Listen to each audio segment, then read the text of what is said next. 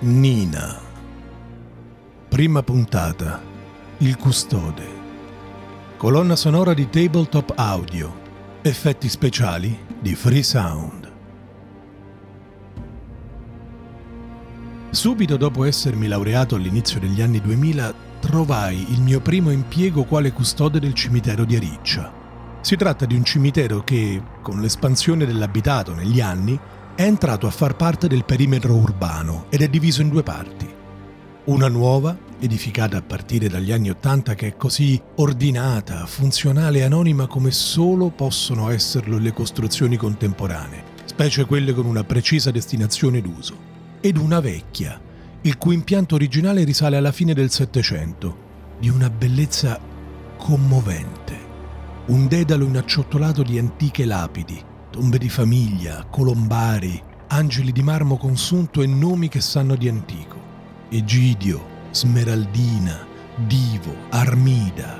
La mia è una delle famiglie storiche di Ariccia, molti di quei morti sono miei antenati, anche perché, un tempo, il nostro paese era una comunità assai chiusa. Al centro del cimitero vecchio sorge una piccola cappella, fresca, anzi quasi fredda, persino durante le giornate più calde d'estate con un campanile da cui penzola una catenella che consente di suonare una vecchia campana di bronzo.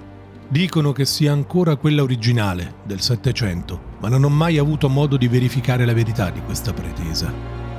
Il regolamento del cimitero di Ariccia, almeno finché ci ho lavorato, prevedeva una particolare incombenza per il custode.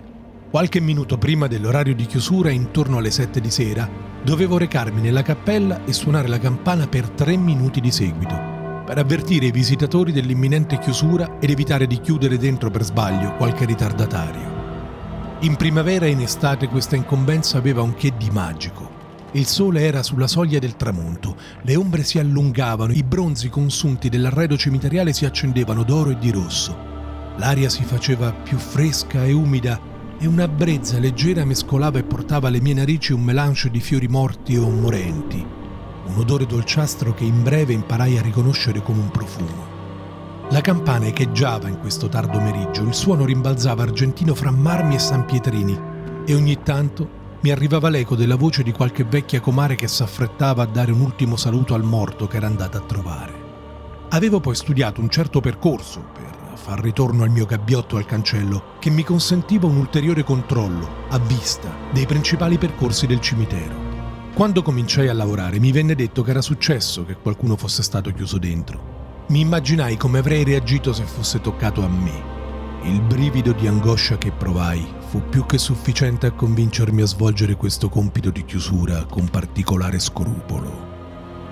In autunno e in inverno però il panorama era drasticamente diverso.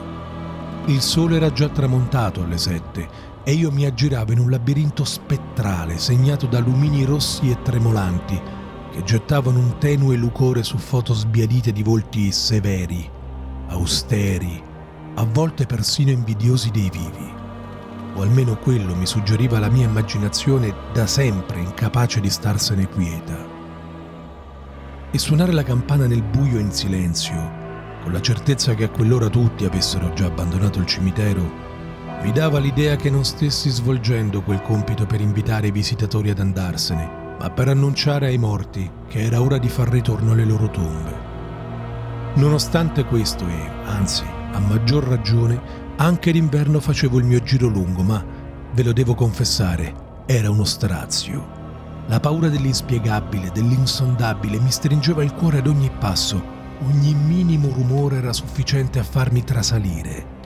E se capitava qualche strano accidente, un colpo di vento che spegnesse un lume, uno stormire di fiori secchi, il mio cuore mancava un colpo.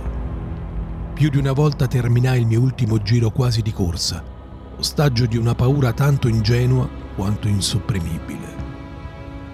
Fu proprio in una di quelle notti d'inverno, mentre ero nella cappella a scandire colpo su colpo della campana, che incontrai Nina. Iscriviti al podcast di Hellwinter per non perdere la prossima puntata di Nina.